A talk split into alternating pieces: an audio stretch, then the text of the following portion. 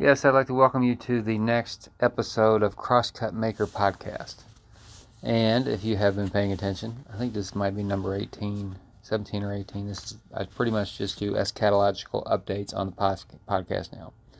Current events slash eschatological updates where uh, on my ministry and broad sense, Crosscut Maker, you pretty much find me on any social media. I do all kinds of topical theology and things. But on the podcast, I do eschatological updates. And I did one a couple weeks ago.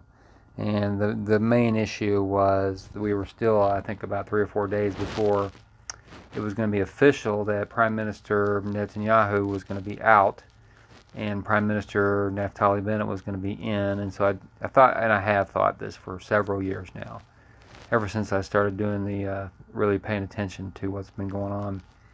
I have thought that Netanyahu was a person who could not be in, in, in the leadership office of Israel at the time that the tribulation agreement is uh, confirmed, because I have always thought that he was just the opposite politically, um, personally, and just everything about him. Just I just thought there's just no way. Now, of course, the Lord can work out His sovereign plan through anybody He wants to, and so I always thought that too. I'm like, well, if the Lord wants to if it's the Lord's will that Netanyahu would be the one to make the tribulation agreement, then then that's what will happen. But just on a human level, I thought that's that's one of the big puzzle pieces I thought was still in play that needed to change, as all the other things that are coming to pass have advanced. And if you want to see the summary that I do on the uh, end of the age indicators. I have that at a website called eoa-indicators.simplesite.com. Um, it's S-I-M-P-L-E-S-I-T-E is the last word there. Dot com. And so I have those those seven seven or eight indicators, major indicators that we are indeed approaching the end of the age now.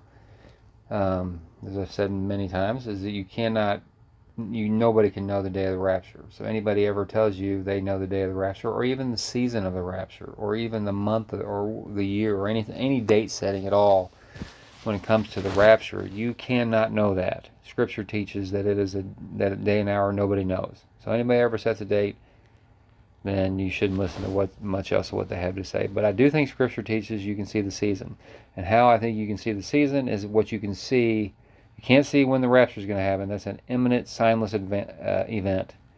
But what happens after the, the rapture you is not going to happen all. You know, it's it, you can see a build up to that and to what what happened in the tribulation period.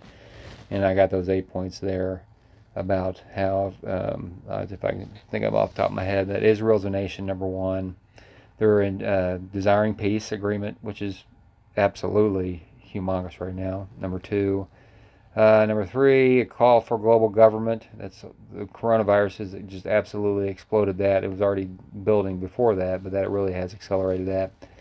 Um, four, a call for unified one world religion, and that's being led by Pope Francis. And we have a little bit of uh, news on that coming up. And number five, Turkey, Iran, and Russia all growing, growing in power and growing in aggression towards Israel because it's part of a, a, a end times war that I do believe happens in the tribulation period, towards the end of the first half of it. And um, technology, the, the mark of the beast, and total government control. You'd have to have technology for that, and we obviously have technology for that. We have had it for a while, but we certainly have it now. There is no such thing as privacy anymore. And lastly, but not least, is a desire for Israel for the third temple. And I do think Bennett is a kind of a uh, important in when regards to that issue. So those are the seven major super signs I think that that are all converging right now. That I do believe we are rapidly heading towards the tribulation period. And if so, if so, and I am right, on if if I am right on the timing of the rapture, and I've I've said this many times too, I'm not 100% sure on a pre-trib rapture. I am about 95% pre-trib rapture, where the rapture would happened before the tribulation period, and I think it actually would be the the uh, event that causes the environment that creates the finally put, converges everything else together.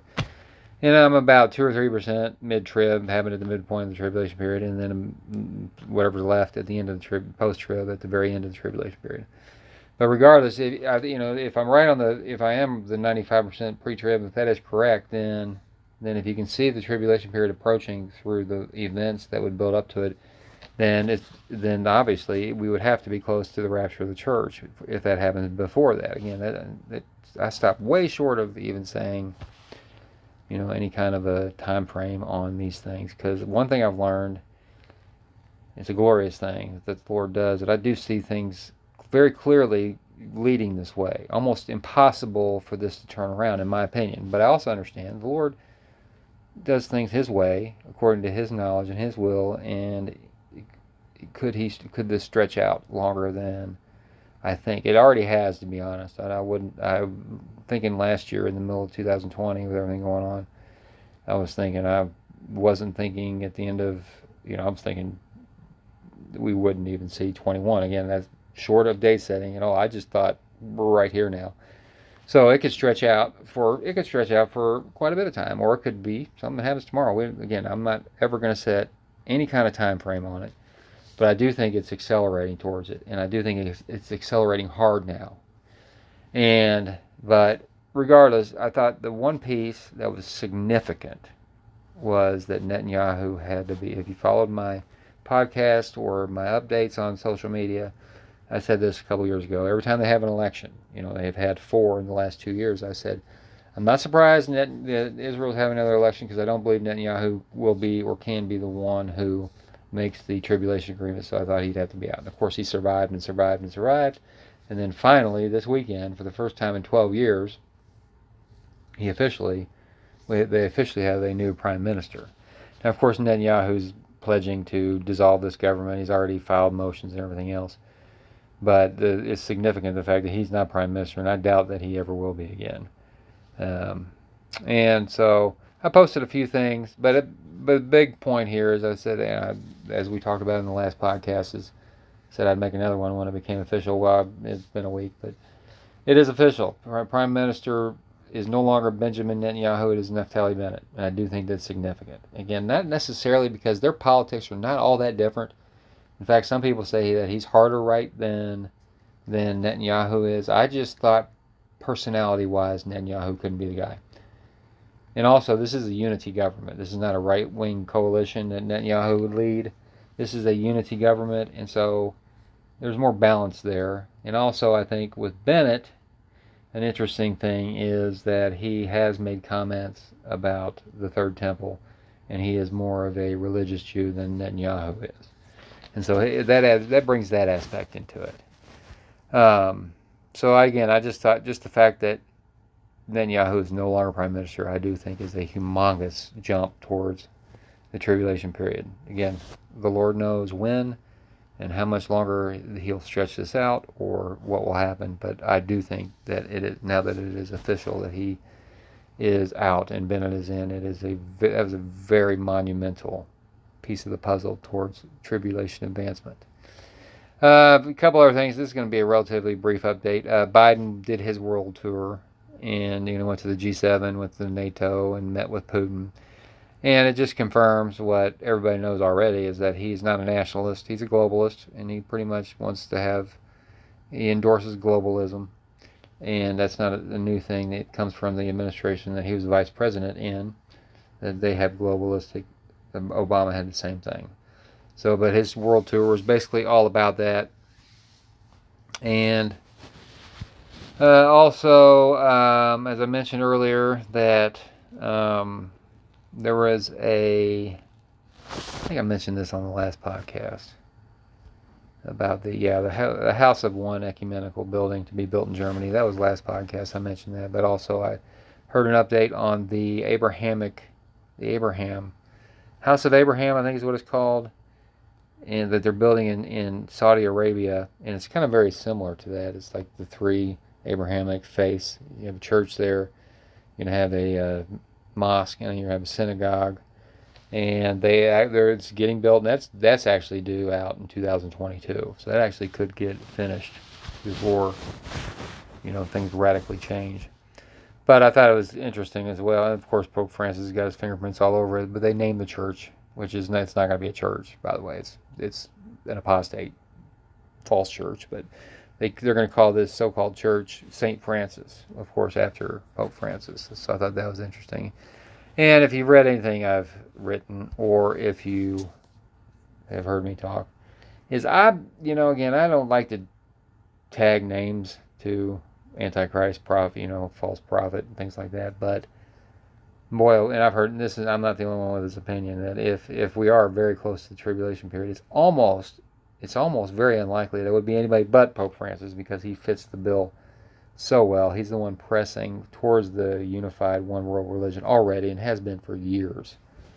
And so uh, the one thing that always kind of holds me back on Pope Francis actually fulfilling that prophecy he might though. Again, if I had to, if somebody said you got to guess, well, of course he would be the very top candidate. But his his age and his health, you know, uh, seven year tribulation period. Is first off, it's seven years, but second off, the first you, you got to survive the, you know, it's the very da- most dangerous time period in history.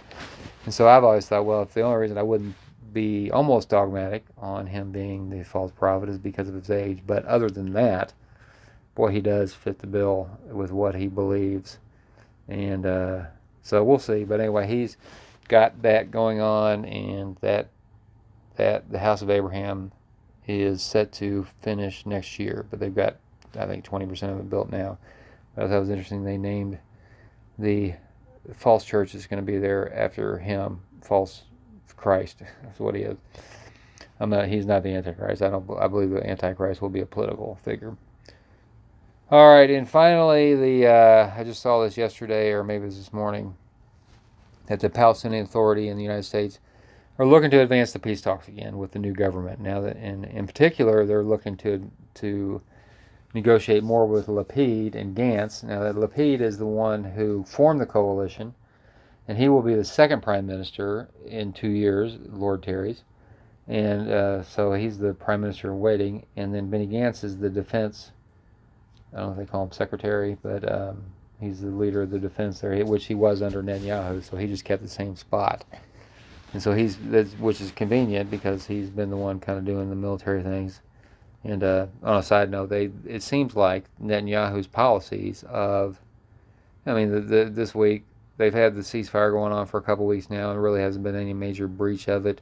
Then they had Flag Day, where the Jews marched in celebration of the unification of Jerusalem in '67 and of course there was there was these they what they do is they uh, fill these balloons up and they have fire underneath them and they launch them over and they land them in Israel and the sets fires on fields and things and then Israel will bomb something in the Gaza Strip, typically a benign target, not like what they were doing a couple weeks ago in the conflict.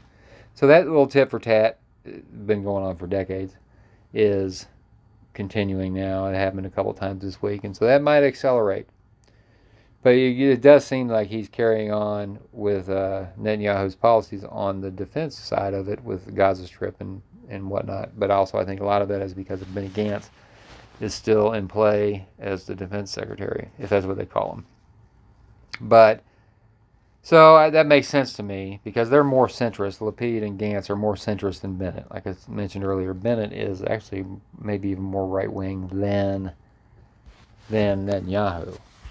And so they're probably thinking, all right, we'll do most of the negotiating with Lapid and Gantz, and then then you can convince Bennett later on. Which again, I'm just kind of speculating here a little bit, a little bit, a lot, is what I could see happening. Again, here the hidden accelerant to the tribulation period, to the to, to, the agreement that actually does trigger it, is the rapture of the church, in my opinion. So I think you got to you can't factor that in in a, in a but it, it's um, so these things are going forward, but the Lord's going to get involved directly and accelerate things with that global cataclysmic event. It'll be like a flood, like the Noahic flood kind of impact, a worldwide event that will change everything in the twinkling of an eye. So you can't you can't really factor in how that's going to accelerate it to the tribulation agreement. But setting that aside, even I could see how where theoretically you'd have these negotiations going on with Gantz and Lapid, and getting a lot done, but you still need the prime minister to sign on to this. And where I think he would be swayed is the way I thought I thought for a long time, where Israel will sign this agreement and surrender. I believe they're going to surrender their military or their def- the defense of their country to this man who they trust to, to take care of them. That's just the way it, it seems to me in Scripture, where they basically are, you know, turning over their security to this man. And how would that happen? And how what would be the, the big piece of the puzzle that would get Israel to sign on to this? And you know, there may be a two-state solution, you know, which Bennett doesn't want, and there's other things that are just Israel won't won't go for. But what would be the big, big carrot, in my opinion, especially now that Bennett is prime minister, it would be the third temple. They would get permission, and, they, and I believe it has to be part of the agreement if it doesn't happen before the tribulation period. It, I think it will be part of that agreement. So you'd have this all this negotiation going on, but you still couldn't sell Bennett. But where he would sign on is because again he's a religious Jew and he would love to have the third temple, and that offer would be given and he would he would accept it, and then the the agreement would be signed, and the tribulation period would begin. Again, I'm, that's setting aside the the effect of the rapture, but I'm just that's kind of what I'm thinking right now is that it doesn't surprise me at all that that the peace agreements are, or the peace talks are picking up again. And because again, people don't want it to go back the way it was a couple weeks ago. Everybody knows that this is just one one little event, one little uh, one uh, you know Israeli policeman treating a Palestinian too harshly, and then all of a sudden, boom, you got rockets flying, and you got you got bombs getting dropped on buildings again, and everybody knows it's just a hair trigger away. Ceasefire is, is almost laughable, but it's uh, you know at least it's holding from major conflict. But everybody knows that can come back in a heartbeat, and so people want to get something done while the ceasefire is on. And I do think that people are a little bit more optimistic, maybe with uh, the new government, because of, like I said, uh, while Bennett is right and conservative, he the unity government, I believe, has set aside some things that Netanyahu was seeking, like annexation and things like that, that were very uh, uh, set, you know, set the peace process back quite a bit. And I think this unity, not Bennett in particular himself individually, but just the, the part of the agreement was okay, we got or you wouldn't have got the agreement signed where you're like, all right, certain things we just have to set aside, and, and that would be one of them. And so I think that they're thinking that this unity government would be more apt, even though their prime minister, the new prime minister, might be as conservative, if not more than Netanyahu, that the government in large would be a lot more open and flexible to be able to maybe do the two state solution or whatever else there is. Um, and again, we're not even factoring in the Abraham Accords and how that would all tie into it. But I definitely see how that was a pretty you know, that's pretty significant to hear that there are pursuing now aggressively the United States and other nations with this new government in trying to advance the peace talks. So those are significant events. Uh, like I said, I think that that uh, it's it's mind-boggling the age that we live in and the the, the things that we we can see and what's approaching. And I, you know, I have to constantly remind myself of this, and I remind everybody else, is that it's real easy, especially somebody who really is interested in these things. And you probably wouldn't be listening to these things, this podcast, if you weren't interested in this. Is it's easy to get wrapped up in the details and they're wrapped up in the Antichrist and the false prophet and the Ezekiel war and all these other things. Very easy to do that. And to forget that the book of Revelation is not ultimately about the Antichrist, it's about the revelation of Jesus Christ. And so we've got to keep our focus on Him and every single, and there again, I think it's absolutely uh, a righteous thing to pay attention to. Uh, the season of the Lord's return. I think it's commanded, if not, that we should, we are commanded to know to be able to see this coming. But there's always an additional call to be alert, to be holy, to be you know found righteous. You know all these commands that the the response of seeing this you know, any time that you know, throughout the church history, everybody was to live as if the Lord was going to return the next day and take the church. and especially now that you can actually really see that this is a very this is a possible very likely I say that because again Lord knows that our call is to be alert to be serving the Lord to be evangelistic to be just you know doing things and if anything it should accelerate that but I found myself as somebody who I believe I, the Lord has called me to this ministry to uh, notice these. You know, He's begun giving me uh, understanding of, of how this is falling together to some degree. And I do believe that it's a ministry that He wants me to do. Yet, I will confess that just paying attention to the news and paying attention to things, it just can so fast suck you into all you're thinking about is the tribulation period and the stage setting and you know this and that. And it's very easy to become all eschatological.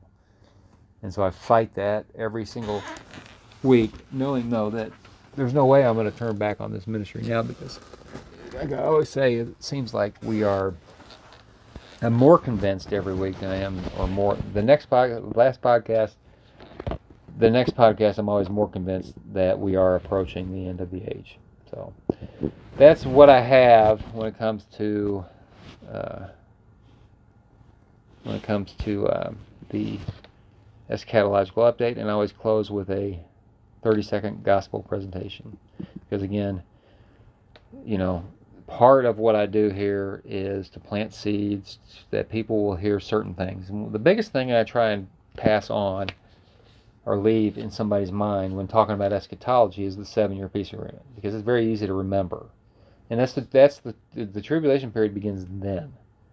You know, again, you know, of course, the rapture of the church. People are going to notice that it's not going to be a secret. Some people mock the rapture by saying a secret return of Christ, so it's not going to be secret. It's going to be very, very. Ever the world's going to know something very significant just happened. Like I said, it's going to throw the world into chaos. But the seven-year peace agreement is the with Israel is something that is very easy to remember. It's very you know seven year and nation of Israel peace agreement that you know the, like if you if you're around on this planet and you see that occur, you just entered the tribulation period. So I plant seeds again, knowing that the Lord has to open a person's heart, and you're not saved by believing there's a that you entered the tribulation period. You're saved by believing in Jesus Christ, believing that He's God incarnate and trusting in His finished work. So I understand that, but again, I, the Lord can use all kinds of things to say, oh yeah, you know what, you know, to open a heart to believe in Jesus because they had heard uh, some seeds about what's to come biblically, and maybe they would look into the scriptures to find out where it came from, and who knows what the Lord would do with it. But I always end with a with a but that, that is truly the primary motivation is to warn people what's coming, and then when it, you know, assuming it does in the near future then people would be able to have heard or have read that this was approaching, and hopefully the Lord would use that to draw them to Christ. But I close with a 30 second biblical gospel presentation. One day we will all face the one true and living holy God. You need to have your sins forgiven and be reconciled to Him before that occurs. And that only happens biblically by repentance, and that is confessing your sinfulness and hopelessness from your heart to God in faith, believing the gospel. The gospel is the person and work of Jesus Christ. The person that he's truly man and the one true God, you have to believe that you have to believe that Jesus Christ is God. There's only one God, and he's God. And he's also he, he's also truly man. Um, and trusting only in his redemptive work. He lived without sin. He died on a cross for the sins of sinners, and he raised himself from the dead for your salvation. So there's the you put your and that's what you see repentance and faith work hand in hand where if you recognize your hopelessness before God because of your sin, you're going to want to trust in and to claim the work of Christ on your behalf. And that's what saving faith is. You claim the work of Christ for you. Truly believe it and you truly want it. Because you know you need it and you do. If you genuinely do this, you will be instantly and permanently covered by the righteousness of Christ his perfect life will be given to you or credited to you. And he will have been treated as if he committed all of your past, present, and future sins while on the cross. So when he was on the cross during the three hours of darkness from noon to three, this everything went black. I believe that's when the judgment of God the Father fell on him for the sins of people who had and would believe in him. So if you do believe in him, if you put your trust and faith in him, then that's why your sins are forgiven because he was treated as if he committed every single particular sin you've ever committed or ever will commit. Past, present, future, all of it forgiven because he was he took the judgment that, for that for you if you believe. So again, you have to believe. If you refuse the offer of the gospel of Jesus Christ, you will be judged according to your works. And unless you have lived without even one sin like Christ will end in eternal conscious condemnation. And therein lies the issue that will crush any kind of moralism, any kind of an idea that, well, I'm, I know I'm not perfect, but I do a lot of good things, and uh, you know, I can always find somebody worse than me. Scripturally, that's not going to get you off the hook. Scriptural salvation is God requires sinless righteousness, perfect, perfect righteousness. So even if you theoretically sin one time, and it's laughable, in thought, word, or deed, you would be damned to hell forever for that one sin. Again, all an unbeliever does is sin. Even the good things that an unbeliever does is done for a heart that denies the God who created them and is sustaining them, and they do it for their own glory instead of God's glory. So you can see right there, it makes the good deed wicked. It makes the good deeds selfish. So there is no good deeds for an unbeliever. There are worse deeds than, you know, other deeds, but there are no good deeds, not one, for an unbeliever. So I pray this has been beneficial to you. And again, as I always close out each of these podcasts, I never know which one's going to be my last. Maybe, maybe the church will be gone after this one. Maybe I'll have 50 more to go. But I, uh, in the meantime, I just unless something significant happens, I'll probably wait a couple weeks, maybe like I've been. You know, the reason I did a couple more recently, every what 10 days or so, is because of the Israeli politics. I thought was absolutely significant. And now that that's kind of settled, you know, I just kind of will wait until enough things can accumulate, or if something significant happens, then I will make another podcast. But outside of that, it'll probably be a couple weeks or so. But I thank you for tuning in, and until next time, may Christ be known.